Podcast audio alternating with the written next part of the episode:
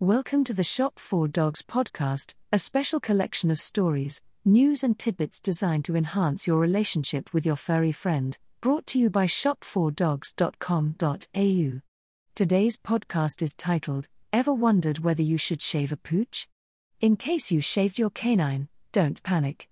Whereas it's true that there are canine breeds that shouldn't be shaved, and that shaving isn't obligatory for many canines, it may be obligatory. First, although, it's necessary to know why shaving isn't typically advisable for canines. Your canine's coat protects his paws and skin from the weather. Lengthy, harsh guard hairs deflect rain and slip proper via brambles, whereas a dense, mushy undercoat offers insulation from each warmth and chilly. If the hair isn't matted or tangled, air can transfer freely via the layers of the coat to offer airflow. The canine will shed extra undercoat in the summertime to assist in the unencumbering extra house for airflow and bulk up once more for further heat within the winter. Canine breeds chosen for companionship usually have longer or softer coats which can be extra nice to pet and enticing to take a look at. However, they're additionally increased upkeep.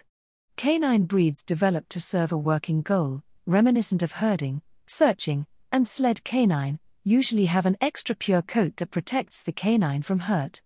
A full body shave isn't obligatory for many canines. Shaving a double coated canine, reminiscent of a Samoyed, German Shepherd canine, and even Golden Retriever is usually not a good suggestion. Shaving removes the insulation his physique is used to and exposes the paws and skin to the solar, sticks, and branches. Shaving a canine's coat to the paws and skin can harm hair follicles, growing the chance of ingrown hairs, and probably alter the feel of the hair. As an alternative to shaving your canine, brush him repeatedly. This removes useless hair, promotes wholesome pores and skin, and permits good air circulation via the coat. That is one of the best ways to assist most canines keep cool in the summertime, in addition to offering water and shade, after all.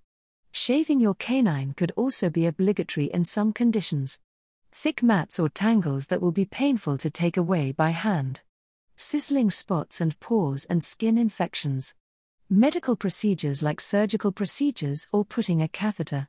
Well being or behavioral circumstances that alter the pores and skin and coat or stop regular grooming. If in case you have a canine with a thick, dense, or lengthy coat and stay someplace with scorching, humid summers, shaving his stomach could assist with cooling.